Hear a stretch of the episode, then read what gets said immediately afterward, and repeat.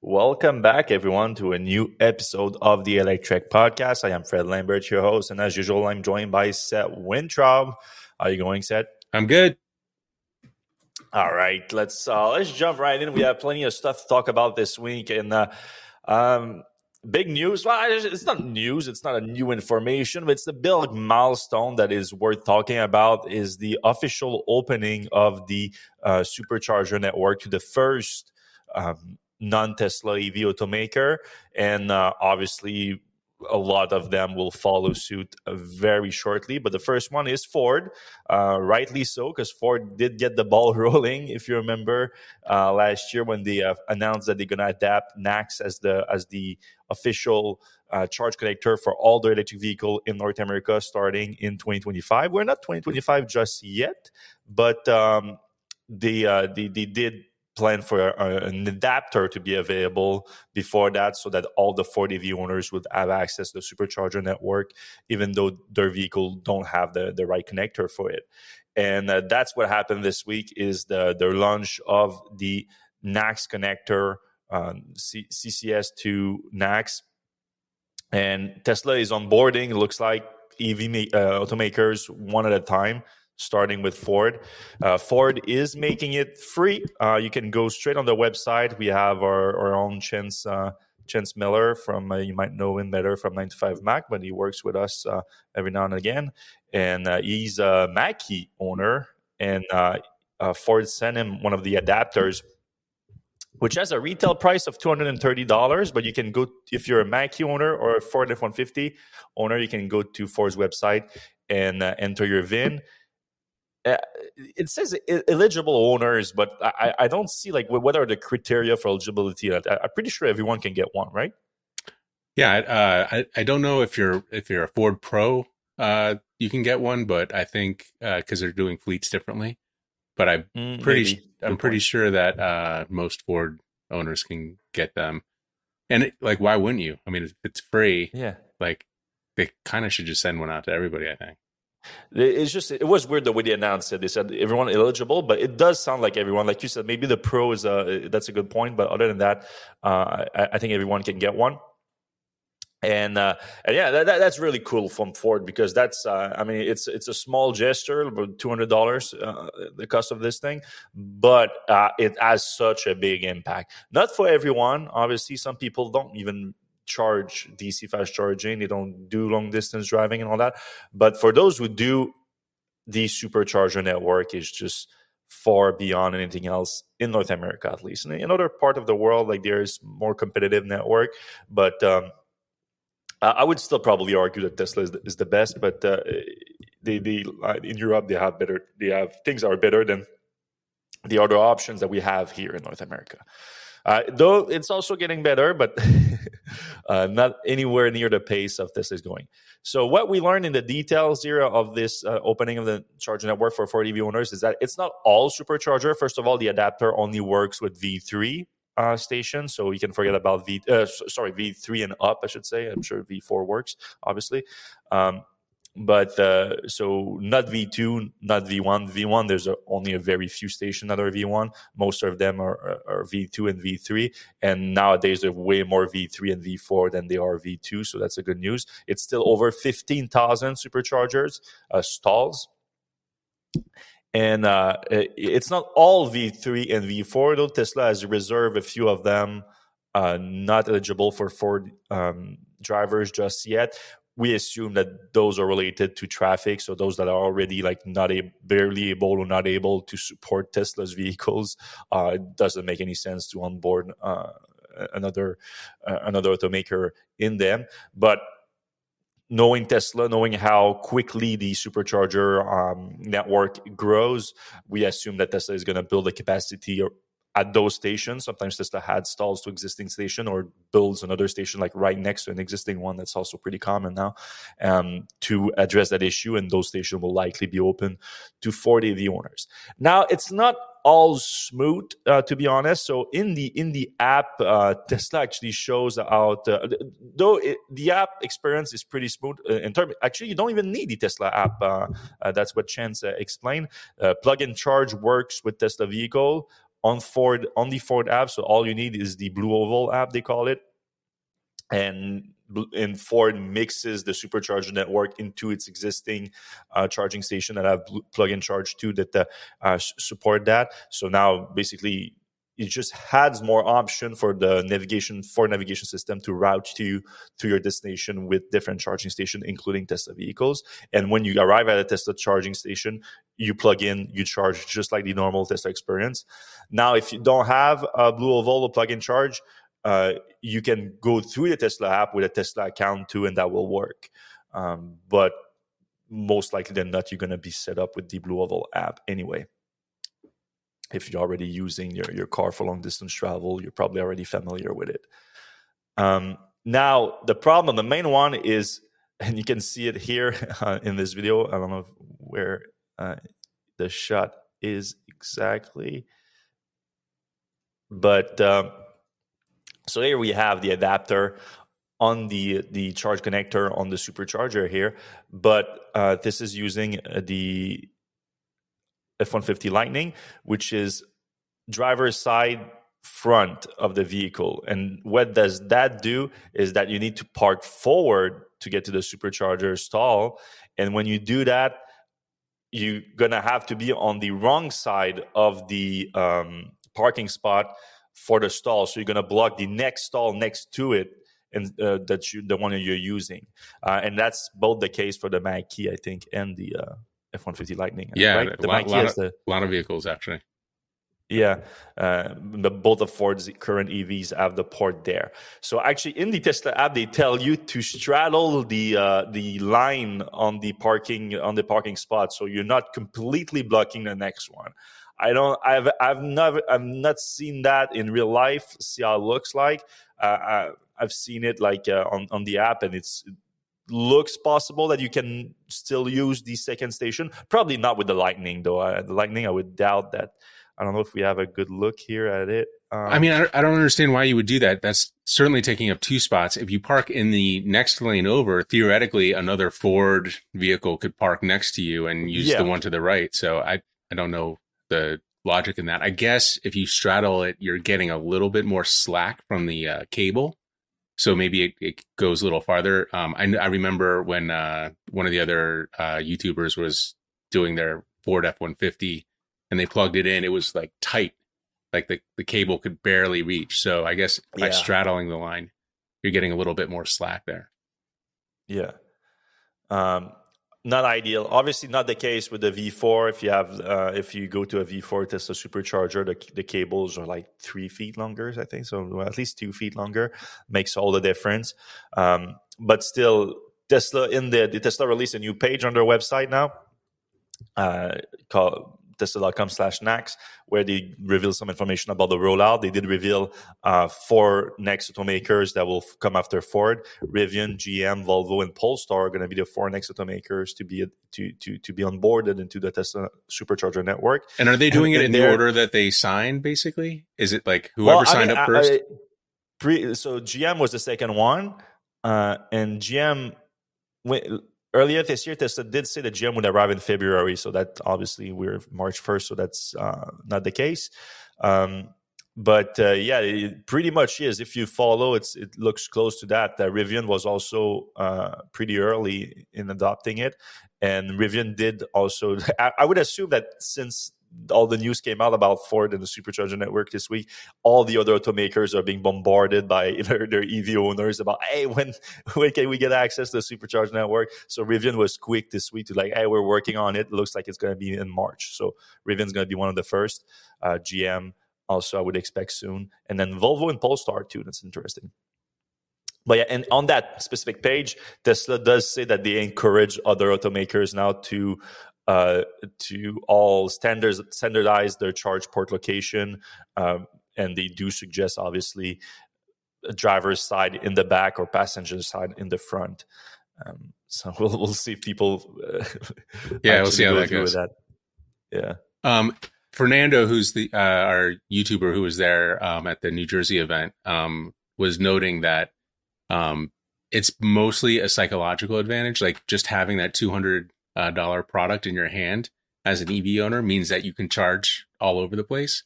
And yeah, you know, you wake up every morning with 300 miles, unless you're going on a road trip or doing some crazy, you know, going one side of the state to the other side of the state. You really don't go 300 miles unless you're on a road trip.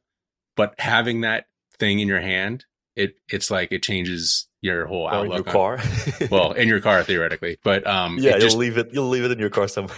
no, you just always have to have it in your hand. That that makes it more real. Yes. um, but no, it's it's a good point. It's a, it's good. It's a little thing that's going to affect range anxiety. That's going to right. limit, uh, curb a little bit of range anxiety. Um, yeah, and it's one of the main thing we we I when I uh, I've been doing a lot of Uber lately, and I get in the car and I always get a, an electric Uber. And every time it's not a Tesla vehicle, and I ask them like, "How's been your experience?" everything, because a lot of the times these people are like brand new to to Tesla yep. to, to electric vehicles because now the Uber has a ton of great deals on getting into electric vehicles for Uber drivers, so they are kudos to, to Uber. They're introducing a lot of people to electric cars, and uh, every time, uh, like I was in a Mach-E, especially just a few days ago, and uh, they, they, say the same thing. You say, ah, yeah, it's a great car, I love it, but I went to, I was in Montreal, I went to Toronto a few uh, weeks ago, and uh, it was a nightmare to uh, to get the charging station and everything. And I was seeing like all the Tesla vehicle pass me by because they were they were trying to the supercharger, and yeah, it's a problem now the supercharger network by itself, having access to it is not an all be all solution. Uh, Ford has some progress to do on their own charging capability because these vehicles are also limited in terms of their charge rate uh, 150 i think 170 yeah kilowatt is the it used to be charge rate used to be nice to have 150 now it's kind of like eh, it's bottom yeah. end low end yeah so they need they need to up that up and everything but it's, it's, it's great progress. Now on the Tesla side of thing, I, I posted an article um, yesterday about this. I thought that was interesting because I would argue that it's kind of an altruistic move from Tesla because I still think that there's more value of Tesla using the supercharger network as a moat than opening up as a business. But it's still great business, and that's what we're going to get into right now. Um, is that Tesla is charging more these Ford EV owners and eventually other non-Tesla EV to use a supercharger network. Um, they do that for the reason that I just mentioned. For example, like it, it does, they do take more time per session than Tesla owners, so they do take up more of the capacity of the network. Uh, even though they, at the end of the day, you, you you pay for the electricity you get, but we know that in the charging business, it's not as simple as that. It's not like I, I pay this for a kilowatt hour, I deliver you a kilowatt hour, I put like a 10 20 15% margin or whatever. Uh, it doesn't just work like that because you have like those peak charges. It's like when you have more evs charging at the same time then the um, electric utility will jack up your price like crazy. So it's not as simple as that. Um, so Tesla, what it's doing right now, I looked up a bunch of different because uh, now you can go in the Find Us page and or, actually Find Us page doesn't always have all the pricing. Uh, in the app, you have a little bit more pricing information on your, but that's more of a, your local stations. Anyway, uh, you can see the price now of both the Tesla what the Tesla owner is charged is getting charged and what uh, non-Tesla EV is getting charged at a charging station. Looking at them, it's it varies quite widely. I've seen like some 25% to 35% premium on the kilowatt hour pricing across the board. Um, just for example, like just here, um, the one in Berthierville that's not too far from me, it was like 44 cents per kilowatt hour for, for Tesla vehicle, which is crazy because we pay nine cents per kilowatt hour. Here. And that's Canadian. But again, yeah, Canadian too. Uh, and it was 54 cents for non Tesla EV, which is the 10 cent difference, about 22% difference. Uh, but other places like 35, 36% difference. So, but you can get rid of that if you want with a Tesla membership. So this thing popped up in the Tesla app uh, a few a few months ago. Well, when Tesla started doing the Magic Dock things, uh, was probably a little bit early because I doubt that many people bought that with just the Magic Dock because there were like so few stations, unless there's like one station that you go all the time that has it, that maybe makes sense. But Tesla is now making available supercharging membership for $13 a month, $13 US. You get the same price as the um, Tesla owners. Now, is it a good deal? Is it a bad deal? I think it's a reasonable deal as long as you use the supercharger network like more than once a month because it goes it goes pretty quick. Like thirteen dollars one session if your your your charger is like 30 35 percent more expensive. One session you're probably already like covering your cost of membership. Two session you're already in the positive. So it really depends on how you use the network. If you think you're to use a supercharger network more than twice a, more than once a month, really twice a month or more uh, you uh, you probably are better off with a supercharger membership. So that's good business for Tesla. Now, maybe not, because obviously there are uh, 2.5 million electric vehicle in the U.S. right now. I, don't, I, I, didn't actually look up Canada, but let's see, let's say three million with Canada. That's probably way too much, but uh, and most of them are already Tesla vehicles. So Tesla's not going to sell a ton of membership there because it's already mostly Tesla owners, but it's growing fast. It's growing fast and it's growing faster. Now Tesla is closer to 50% um, of the market. So there's a lot more non-Tesla EV coming to market so that the shift is, is happening. Uh, so it's expected that over 10 million EVs in North America by 2030. And that, at that point, with 10 million EVs on the road, I can see Tesla having like a million of them on supercharger membership which would be like a $13 million a month revenue, 150 plus million a year. And that's just from membership. You haven't even delivered a kilowatt hour just yet. The, the, the actual charging business is going to be way bigger than that, like an order of magnitude bigger than that. Like it's going to be a billion dollar business easy. Um, some analysts are even projecting that uh, Tesla supercharger business is going to be worth between 10 and 20 billion dollar a year by the end of the decade. Crazy. And they're getting uh, some subsidization from the, the IRA. So they're they're getting they're getting money to to build out their big money maker. Yeah. Obviously, charging business is super capital in, intensive. Like it costs a ton of money to deploy a charging station, and then you get back that money over a long period of time if all goes well. So yeah, now the IRA did does uh, the, the, the federal government offers significant subsidies for deploying those stations. It's helping a lot of uh, uh, companies do that, and Tesla wants to be among them. And obviously, one of the requirements is that uh, the, the charging station work for more than one uh, automakers. And now that uh, now that it is literally the case. Um, all right, there was a lot of roadster talk this week. Uh, it made the news all over the place. It sent the Tesla Twitter um, aflame for a few days, really. Uh, it's Elon, basically, Elon out of the blue, but out of the blue, it sounds like he had a design meeting about the, the Roadster. Uh, said that um, I say out of the blue because some, a lot of times he's prompted by followers to say something and like he answer a question. This time it was just like a direct tweet just out there. Tonight we radically increase the design goals for the new Roadster. There will never be another car like this if you could even call it a car. So a little bit cryptic, but not really any new information other than increase the design goals. So they changed the design from the original New Roadster unveiling, which dates back to 2017. So really, like I would hope so. If if that thing is still planned, I would hope so that it's been it's been increased in uh, design goals. Then he adds production design complete and unveiled by the end of the year 2024, aiming to ship next year. So this is uh so this is the only new information really to, that, that was released is that it's delayed again because the last time we talked about 2024 and now it's 2025 but uh, maybe we get an unveiling by the end of the year. Also they just changed the design goals so they need to redo the design engineering or at least part of it by the end of the year and then production as soon as next year. So call me a little bit skeptical and it's not like we've been we haven't been burned before when it comes to the new roadster anyway. Again 2017 it was unveiled. I think at first they said 2019 it was going to come out. 2020, maybe 2020. I think it was 2019. 2000, yeah, I think you might be right. Uh, anyway, one of the other, and it was delayed literally every single year since. All right.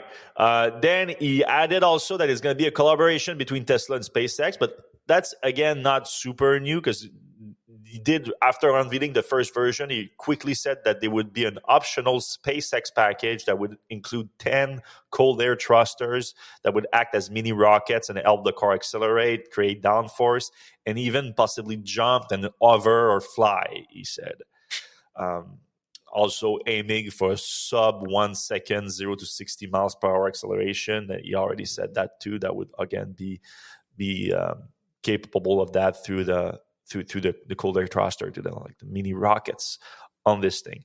Someone did say like um, they did say will it fly, and then Elon responded with the two little eyes. Like I'm not really exactly sure what it means that, but like again, I think he's hinting that it, it will it will fly.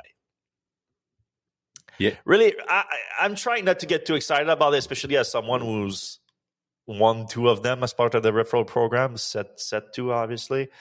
Um, it's hard to get too excited about it because again, the only new information, the real new information that I see here is that it's delayed another year. Yep. At what least at least another year. At least, yeah. Yeah, I mean, we're gonna, we're going to theoretically see an updated version at the end of this year. I mean, when you know he's saying he's at a design meeting, like that that seems like that they're not making production vehicles. I mean, unless it's just you know slightly modified design. Uh, a design meeting kind of means you know we're talking about Roadster 3.0, and you know Roadster 2.0 never came out. They could have almost said like, yeah. "Hey, we canceled that Roadster, and we have a new Roadster that has different design goals or whatever." So, which I, make him a liar when he said last week or two weeks ago that Tesla never brings unveil a prototype that they don't bring to production. Right. Uh, if if that car is really radically different from the, the, the car that they unveiled in 2017, that makes him a, a liar on that. Obviously, I'm not going to harp on this too much if they actually do bring the vehicle to production. But yeah, I mean, it's. uh I'm trying not to get too excited. Yeah, it would, it would you know, it's at least we know theoretically we'll see a new prototype at the end of this year, which is yeah. two months over. So in 10 months, uh, we'll see another iteration of the Roadster prototype. And he said it's going to be the craziest demonstration you've ever seen. Well, but it's going to blow your mind. Too. It, was supposed to show the SpaceX package like uh, in 2020 or something. He, he responded to one of my tweets about that actually, but he never did. The Model Y pricing uh, is back up, unsurprisingly, because it was a temporary discount. So it's a new strategy that Tesla announced um, last month.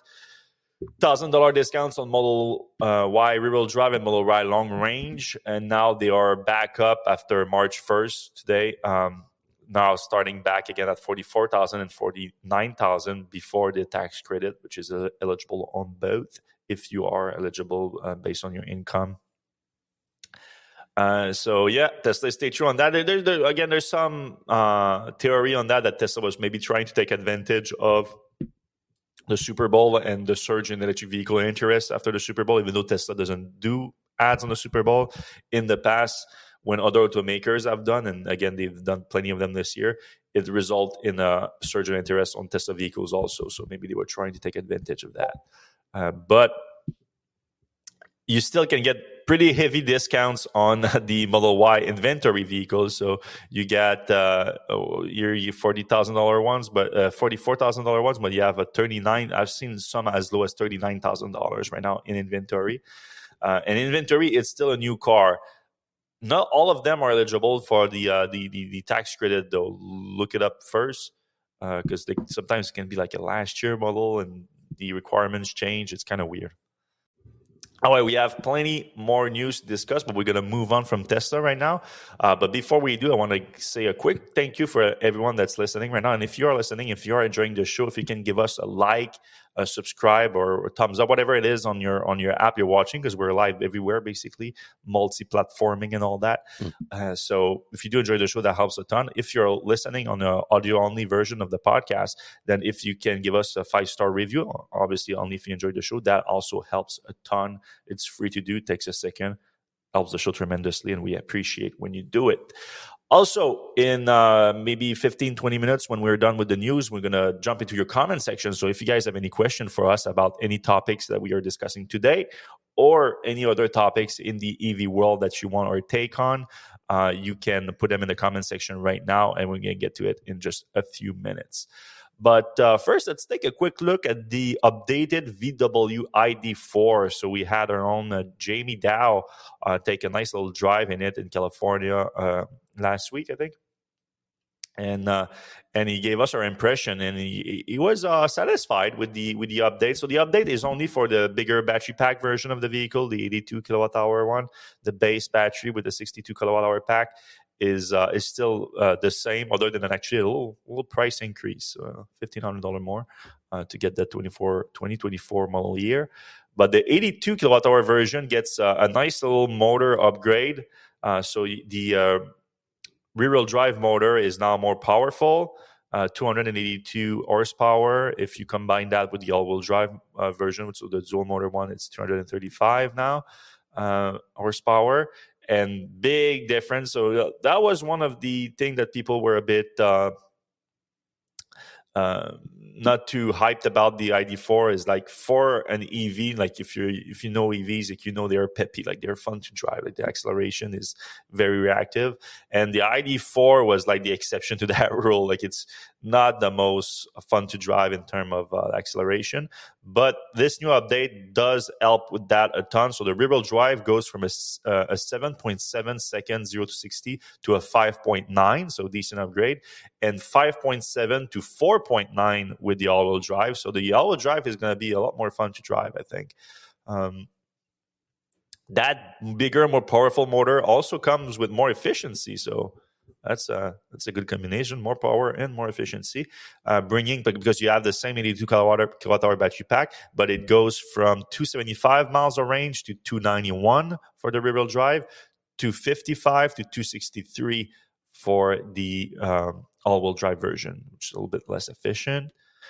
Um, Jamie was still not happy about the regenerative braking. Uh, it's a little bit soft. too weak for him. So sorry, Seth. It's soft. Yeah, I I think just VW like tunes their uh, EV stuff to be you know not incredible acceleration, not incredible regeneration. Uh, they you know I think they're trying to make a uh, gas car kind of experience uh, yeah, they that, want they want people to be familiar with that feel, which is yeah. a bad feel. So like, just make the better product. It, yeah, it gets old quick. Yeah. Uh, there's a few updates. The uh, user interface has been really updated. Apparently, um, you can still use the Apple CarPlay and all that. So if you prefer that stuff, you can still stick to it. But Volkswagen has made a real effort to improve its own user interface. The screen is a little bit bigger too. I think yeah, it, it uh, gained an inch. So you know, a little bit happy on that front. And um, uh, the now as a Chat GPT based AI assistant, if you do care about that stuff, uh, Jamie was pleasantly surprised by it. He thought it was uh, good enough. Uh, to be mentioned, but uh, you, you, can you can check out this article for some of the tests he did with it. It apparently like it's it's useful enough that it deserves a mention. So my, my big takeaway on Jamie's takeaway is that this is the VW ID4 that Volkswagen should have released originally. Like, yeah, it's peppy. It's got the nice upgrades. Uh, all the things that you know you were kind of wishy washy, like eh, VW, whatever. Now, now that this is actually a faster car, it's more efficient. Like that's kind of crazy that they picked a motor that was slower and less efficient somehow. Yeah. Previously, and now they have uh, much better on both accounts. So and the pricing is still sorry really good. Yeah, it's not um, The all-wheel drive version, I think. Uh, uh, sorry, the the 82 kilowatt hour version starts at 44, I think. Uh, forty-five thousand dollars, something like that. I've seen the pricing somewhere in there. Yeah, basically forty-five thousand dollars if you want the, the the, the new 2024 with the 82 kilowatt battery pack and that's before the the tax credit because Volkswagen is one of the only foreign automakers getting the tax credit since they are building those in uh, in Tennessee. All right, Polestar is not dead yet. So there was a lot of talk recently about Polestar probably, uh, not probably, but potentially being in danger because Volvo is divesting from it. But uh, Geely said no. Uh, they're doubling down on it and they are injecting a billion dollar into the company right now. Uh, so this nice investment is is boosting the company nicely, uh, just as they need to because uh, they are ramping up right now with the Polestar three.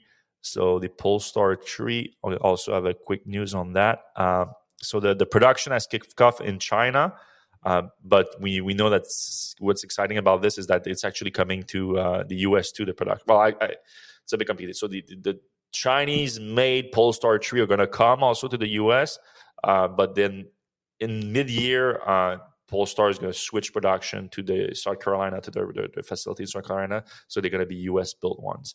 I don't know exactly how they are making the pricing work on that because uh, obviously they want to take advantage of the tax credit too, and that's only going to happen in California. But who, who's going to buy those cars in the meantime? Is, I, I think they're Pol- giving. I think Polestar is giving like a seventy five hundred dollar. You know, yeah, yeah, that makes sense. Whatever yeah, they kind of have to. It's it's so weird though. Like going back to the Volvo thing. Um, you know, we always talked about how Volvo and Polestar seemed like they were actually the same company. I mean, they operate yeah. out of the same headquarters in New Jersey. They build their stuff at the same factories. Their dealers are kind of connected. Like they're just so like intertwined. And now it seems like yeah. Volvo is like ejecting from that situation. Yeah. But they still have, as far as I know, the same, you know, headquarters. They still have uh like this um you know, the Polestar 3 is basically the same thing as the uh, Volvo EX90 and it's built at yeah. the same place and, you know, like everything's still the same under the hood but you know outwardly these two companies could like not get further away from each other like they seem like they so weird yeah they they it's it, it is a very weird situation and you know i think volvo if they had it to do over again may not have kind of you know wanted to ipo and they did a weird spac thing and all the other stuff mm-hmm. so kind of weird but you know what i so, like the polestar 3 more than i like the ex90 visually at least i gotta disagree with you there i love the uh, volvo uh, yeah you know, I I, I, I, I, like the Polestar design language as a whole. I think I like the the Polestar two. I think two looks good. Yeah, it does. Uh, I mean, they both just, look good. I think what I like about the Volvo, um, it it looks kind of like a Volvo, which you know I've always liked their style, but I yeah. also like that third row. The, the uh, yeah, oh yeah, for, for what was that third row was a big deal. All right, then moving on from another EV startup that uh, has had trouble, though we don't have the solution just yet, like the billion dollar injection that uh, although he's giving them. Although I think uh, we found out recently that um, uh, who was it? Nissan was thinking about. Yeah, Nissan. I, I, I didn't put it in the in the podcast post because I literally just posted the article before um, before going live, but we're gonna talk about it. So so Fisker last night posted their Q4 full 2023 full year 2023 uh, financial results and it's not a great look uh, eh, they are losing they are emerging cash like crazy and it's not like a Rivian or even a Lucid situation, but probably closer to Lucid. But Lucid as the Saudi sugar daddy, as Elon would say, uh, Fisker doesn't have that yet. Um, and uh, Fisker is just they they don't have a great financial structure right now, and that's what I've been saying for a while. I've been telling people not to invest in Fisker just because they've been too desperate too early in their process.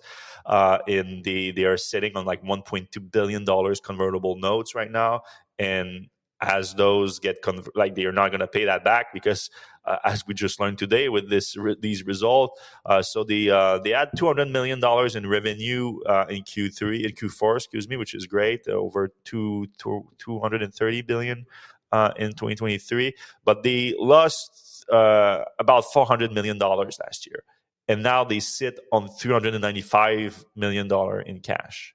So if you do the math real quick they have less than a year um, before they ran out of money. Now they did announce that they are slashing 15% of their staff, so they're trying to get the, some of their costs under control. But it, it's not going to help them much because they're still losing money on their cars. They're still at a minus 35% gross margin right now. So they are they're announcing that they are delivering more car. They are planning in uh, Q in 2024 to deliver between 20,000 and 24,000 vehicles. So that's great. Uh, that's going to be billion dollars in revenues for a company that right now is valued at 295 million dollars. So uh, you do a quick math, you're like, this is a, probably a great investment. But again, the company is sitting on 1.2 billion dollars in convertible notes at a 300 million dollar valuation. So uh, and those are not familiar with convertible notes is they have like different terms depending on the on the note and whatnot. But for the most part, what, what happened is like when the note is due, you either pay the the principal plus the interest, or you give the equivalent in shares with a discount on the share normally. And right now, if you have 1.2, like right now, there's no way that they're paying it back because again, they're just losing money like crazy. They're, they don't have any room to spare for for convertible notes. Uh, you have a 300 million dollar valuation company that has to uh, distribute 1.2 billion dollars in convertible notes. You're diluting that by a factor of four, so it's horrific situation, horrific financial structure right now.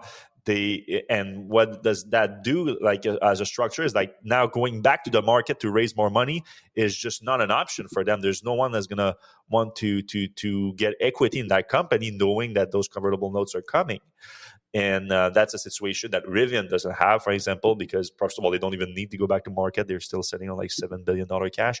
But also, even if they they would need to go back to market, they would uh, probably would be not the greatest uh, terms for them, but they, they would still be something available for them. It's not there for Fisker right now. So the only silver lining is that in that release, they said that they are currently in negotiation with a large automaker regarding a potential transaction that include investment in the company in a joint development or one or more EV platforms. So that's from Fisker directly saying that. Then, uh, what we just learned an hour ago uh, from a Reuters uh, Reuters article here is that Nissan is apparently that company, that large automaker they're talking to.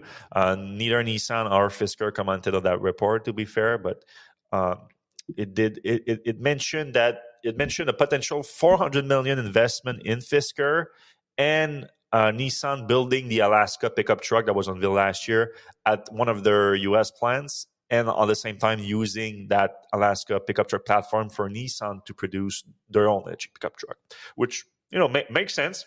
Totally, it's sorry. It totally makes sense. I I think it's a, a good deal. I think uh, Fisker's shares are up, Nissan shares are up. I mean, it's a good deal. I just don't know how it's going to work financially, though. I think the only way it works financially it's a takeover. That's what right. I posted this morning when I saw when I saw uh, the the Fisker's result, I was like, I think the only outcome here is a is a takeover, because I mean the company is valued at three hundred million dollars right now. They're talking about a four hundred million dollar investment. How right. does that work? I yeah, I well, think you basically just bought the company. Yeah, yes and no. It's like it's not that that simple because again, I, there's 1.2 billion dollars in convertible notes coming too, and those note holders. Now, Fisker said that they are in discussion with those note holders. I don't know what that means exactly. Uh. So, I would assume that Nissan, well, Nissan has the, the the the pockets to do that. Like they could technically pay back those loans for uh, Fisker and then just take over the company. Uh, but uh, but yeah, it would be a takeover. So I don't know. I don't know how that that looks like because uh, I don't know on the Nissan side what are they gaining here exactly, like because they don't they, they don't need a contract to like they don't they're not Magna like they don't they're not gonna yeah that's like, a good just point. build the the the the Alaska for fun like they would they're doing it now because it would be part of this this joint development platform and everything and that I think Fisker could be useful for Nissan there because Nissan's a little bit behind on that. Like they could they could use an electric pickup truck in the in the North American market.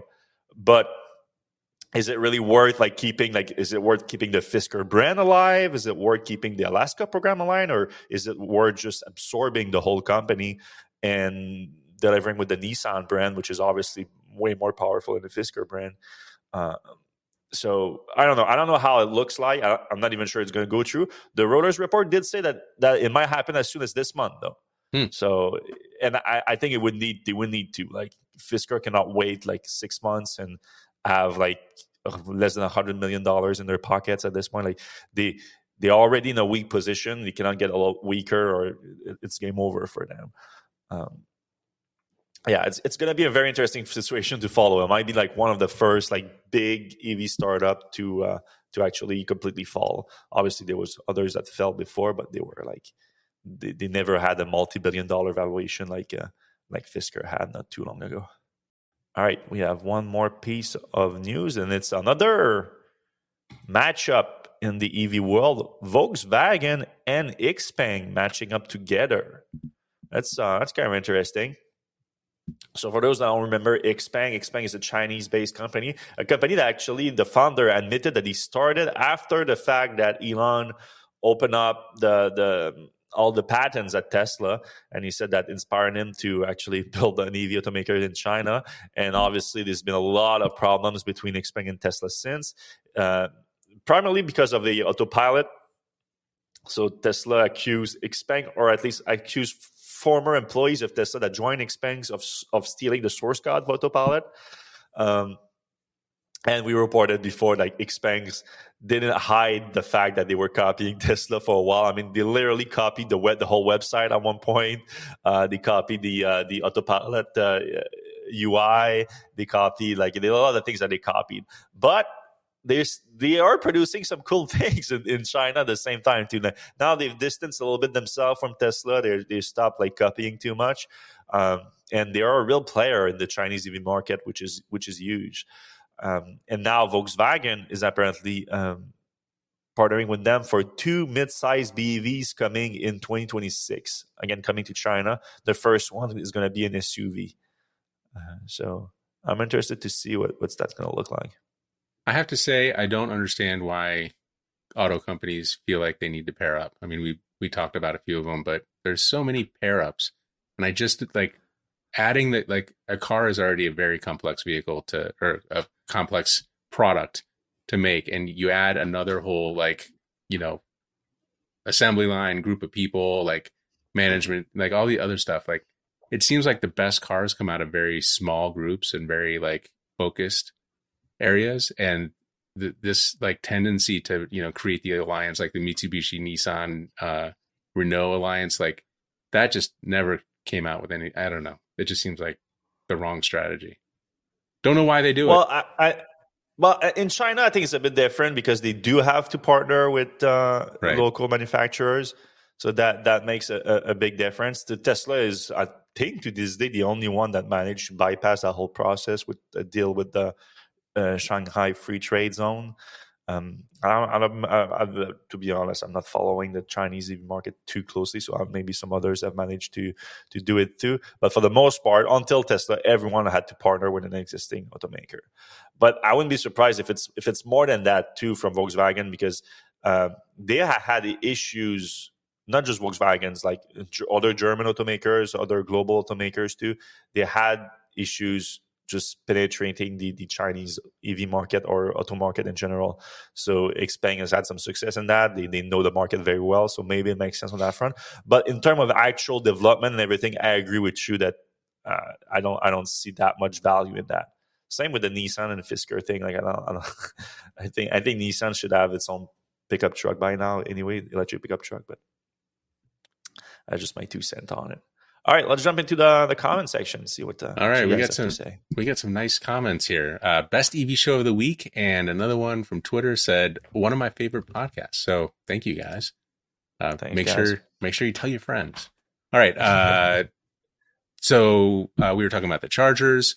Uh, rather be surfing 777 says that's why they limit sharing to V4 chargers, which have longer cables. Well, they also do V3 cables. Um, there's another comment a little further down that I really like. Let me see if I can find it. Um, it was about putting a cable, an extension cable on the adapter. See if I can... oh, that's not a bad idea. Yeah, I don't know why they didn't uh, come up with that. I mean, oh, yeah, I guess it's uh, Pixel Electric. Yeah, I got it right here. Okay. Could, could yeah, Ford could, or a third party design a NACS extension cable a few feet to address parking spaces issue for EVs having their charging port on the front left or? Yeah. Yeah. Yeah, I mean, uh, like a five foot cable would go a long way. Yeah, I just it, obviously it's it's another failure point, potential failure point. So right. a lot of power is going through that. So it, w- it would need to be something uh, official. I think I don't think they would trust like uh, Tesla and Ford both in their, their their notes regarding this. They both recommend not to use third party adapters in because uh, because there are already third party adapters that exist before the official yeah, launch this week and uh, they say not to use that. It's, uh, too risky. They say. Yep. All right. Uh, let's move on. Uh, have you guys driven a VinFast VF8? Well, that's a great question. VF9 yet? Designed by Pininfarina? I didn't know that was the case. Uh, yeah, the software yeah, is still the... buggy, but the hardware is legit. So, talk to us about the VinFast VF8. Well, I haven't driven one just yet, but I'm I think I'm going to very soon. I don't know when because actually I'm leaving next week for Europe. But um, my parents just got one. OSET's Chrome browser just crashed again. I think we had some issues with that last week. Uh, but yeah, my parents again against my own uh, advice bought a VinFast VF8, and um, they got it. They took delivery this week actually. Uh, so I haven't talked to them about it just yet. I, am really curious what's sort of their first impression. So I, am at least to have the first impression next week. I don't know if I'm to have the chance to, chance to drive it, but I should probably do a full review of it anyway. So in the in the coming weeks, we're to have a lot more content on the VinFast, and we uh, we're to unveil this mysterious uh, Vietnamese company that came out of nowhere and uh, and is delivering cars. Like uh, I think just in Quebec, there's a few hundreds of them already, and uh, thousands of them in Canada and the US. So it, it's coming. Yeah, you got to give it to them. I mean, so, sorry, I, I, jumped off there. Uh, there's a problem with Chrome and, and this version of the uh, streaming software, so it crashes like once per episode. Um, but VinFast actually made it to like like deliveries, which that's pretty hard, and not a lot of companies do that. So mm-hmm. props for that. Um, let's go back to Pixelectric. I'm sure future EVs assessing Tesla's network would consider designing their ports on the left or front right. Um, in fact, I, I think uh, Rivian's, uh, we saw a uh, picture, we talked about it last week, um, of the, uh, well, theoretically, it's going to be called the R2S, um, mm-hmm. has the charger on the passenger rear. Actually, that that won't be beneficial, will it? No. Yeah, but it's it's actually on the corner, so maybe it maybe it's beneficial. I don't know. Anyway, uh, so so whoops, I guess they did it the wrong area, but um, they did move it from the front uh, left, uh, which uh, was also not not helpful. And in but at the same time, the R two is going to be unveiled next week, but it's not coming until 2026, 25. Right. I mean, I I guess theoretically between now and then they could change the spot or or yeah. you know whatever. Um, you know, a lot of options there. All right. Uh, Pixel Tesla themselves made such a thing to charge the semi. Obviously not for sale, unfortunately. Uh, what is? Oh, he's talking about the extension cable. Yeah, Tesla. Oh, that's, that's, right. That's a good point. That's yeah. true. Yeah, so it's it definitely is possible. Uh, it's just I guess it could have like one that's uh, we've seen some charging station operator like having a box locked locked in that you can unlock and you have the adapters in there. So maybe you can have extension cable in there. Yeah, uh, it, it's possible. I mean, the longer the cable, sure. like the bigger you have to make it because there's more resistance. That's why like the mm-hmm. Electrify America cables are like you know huge fire hoses, beefy. Yeah. yeah so um, it's not it's not as easy as you think. All right, question. Did VW say anything about the ID Buzz getting the upgraded equipment that the ID4 unveiled had, and also when the US sales will commence? Um, VW said later this year uh, on the when they're uh, commencing, and they haven't mentioned the improved motors, and that's actually problematic because I, I think you know the VW bus, as it has always been, is in- incredibly underpowered. So uh, yeah. Th- this will be the same thing, I guess.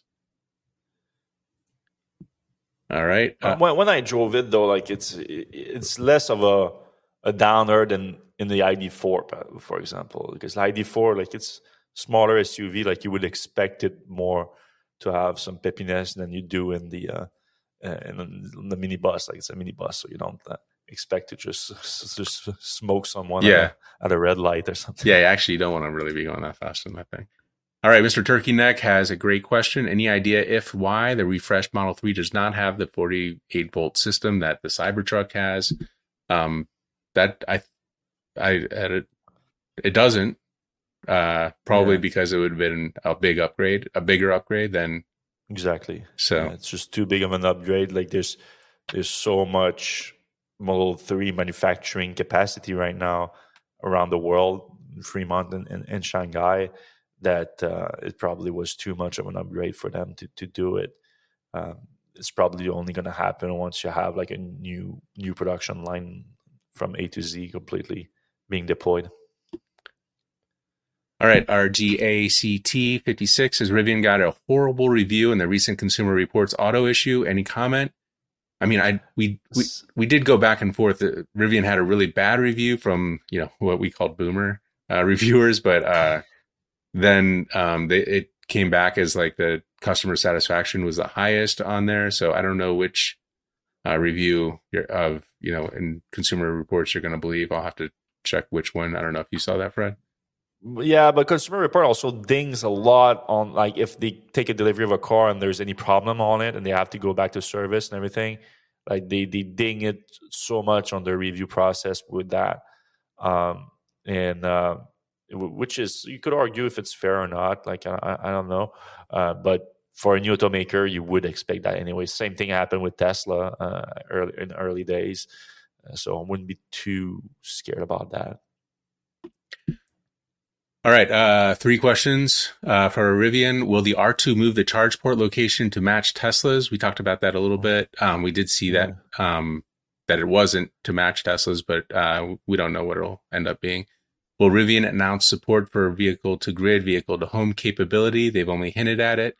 And will they have a 240 volt outlet? Those are both great questions. Um, I don't want to uh, release anything that we're not supposed to talk about, but I think we're going to talk to a high ranking, uh, the highest ranking uh, Rivian uh, uh, person, and uh, we're going to ask questions like that at the event or after the event. We're hopefully going to have like a live um, kind of watch party like we did with the uh, Cybertruck.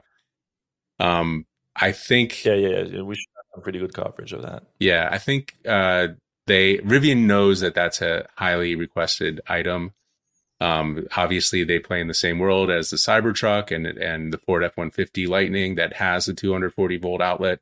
I would imagine that they are working very diligently on that already. Um, they know that uh, that's what their customers want, and they already have um, a two uh, sorry a 120 volt outlet, uh, so it's not rocket science to you know upgrade that to 240. So I, I would say yes, that's coming, and I don't know um, if it's going to be something that can be upgraded in, in current Rivians.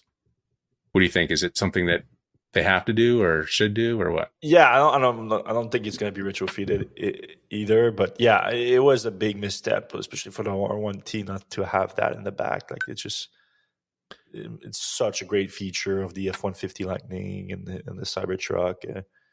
Um, that it makes no sense. Now the R2, I think, might just be a uh, might not be a pickup truck, might just be like uh, an SUV from what we are seeing so far. So I don't know if it's going to work that way. It's difficult. It's useful too, just not as useful as in a pickup truck, probably. I would really like yeah, to see a pickup truck. Like I think a Maverick size pickup truck electric would be amazing. They've been hiding it pretty good if that's the case. But yeah. We'll still stay tuned, guys, for our, our coverage of the R2 unveiling. It's March 7th. Yeah, and um, I actually um, we've been following Rivian's uh, electric bike efforts. Uh, they've been kind of hinting at that and hiring people. And I, after the last round of layoffs, I kind of peeked at all the the Rivian bike people, and they're still there. So that's a good sign if you're looking forward to a Rivian bike. Uh, Slivian says VinFast is a big ass company: cars, trucks, bikes, scooters, city bus. I believe they also make noodles, so they they could not be bigger. No, they they are big. Yeah. Uh, Ian Smith says if the chargers are on the passenger side, they can be charged while cars are parked on city streets. Um, ah, good point. Yeah. Uh, uh, no, passenger side. Yeah, passenger side. No. But No, it's. Oh yeah, well, I mean, yeah, I guess. Yeah, so if you put the the yeah. charger on the passenger front, you could charge. You pull in front ways, you could charge at superchargers, right? Is that right? The correct way. Front. Uh, it's front passenger side. Yeah. Yeah. So that I mean, front passenger side or rear, eh, whatever. Do what you need yeah. to do. All front right. passenger or rear driver. But that is a good point. Uh, I hadn't thought of that. I I mean, I guess you know you only need a cable as wide as the car, and that's not crazy for yeah.